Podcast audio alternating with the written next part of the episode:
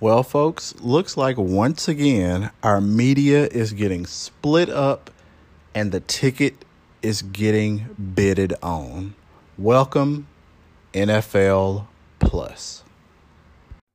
Welcome to In the Weeds with Dexter Johnson. This is a tech podcast all about you, the listener.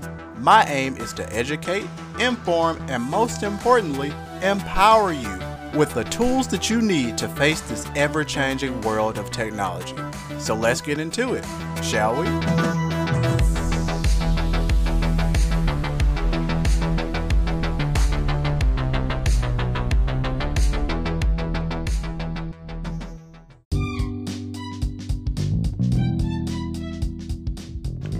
All right, guys, so in an article from Ars Technica, it has been finally revealed. So the National Football League, or the NFL, they've launched a new streaming video service.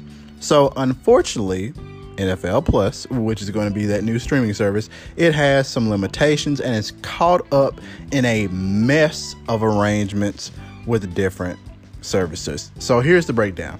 NFL Plus is going to replace Game Pass, which offered more utility, but it was $100 per year. So here's the thing. NFL Plus is going to cost $4.99 a month or $40 a year. So TechCrunch reported that NFL Game Pass subscribers are automatically going to get shuffled over to NFL Plus. So here's what the new service gives you. It offers access to live out-of-market preseason games, live local and primetime regular season and postseason games. Those are only going to be on phone and tablet, which is very stupid. Live, local, and national audio for every game, NFL Network shows on demand, and NFL Films, archives, and more. And that's per the NFL's press release. So here's the thing. There's also a second tier, oh my gosh, called NFL Plus Premium. And this tier is going to be $10 a month or $80 per year and adds ad-free game replays and some other more minor perks that were previously part of Game Pass. And all of these tiers are going to include on-demand access to NFL Network shows, the archive, and live audio for all games, as I talked about earlier. So here's the thing. The phone and tablet only note for live, local, and primetime regular season and postseason games, that is the big limitation. So it's not a replacement for the regular broadcast if you want to watch on your TV and to watch those games on your game console, smart TV, or streaming box, you'll need something totally different. An NFL Sunday Ticket subscription. And guess what?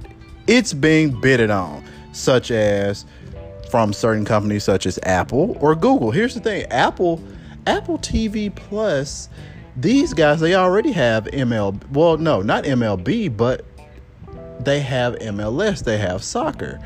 And that's, so I bet you Apple is gunning for this. Because here's the thing. Apple TV Plus, it's a really excellent streaming service. One of the best TV shows, Severance, which I've talked about in a What I'm Into Fridays, it's one of the best TV shows I've ever seen. Apple TV Plus is $5 per month, people.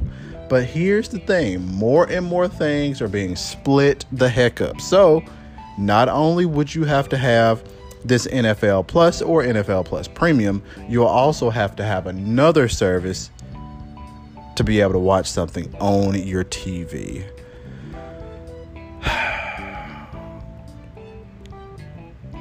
I keep having to remind myself, and I keep having to remind you all, we asked for this. We said, give us an app. We said that we want many ways to watch our media.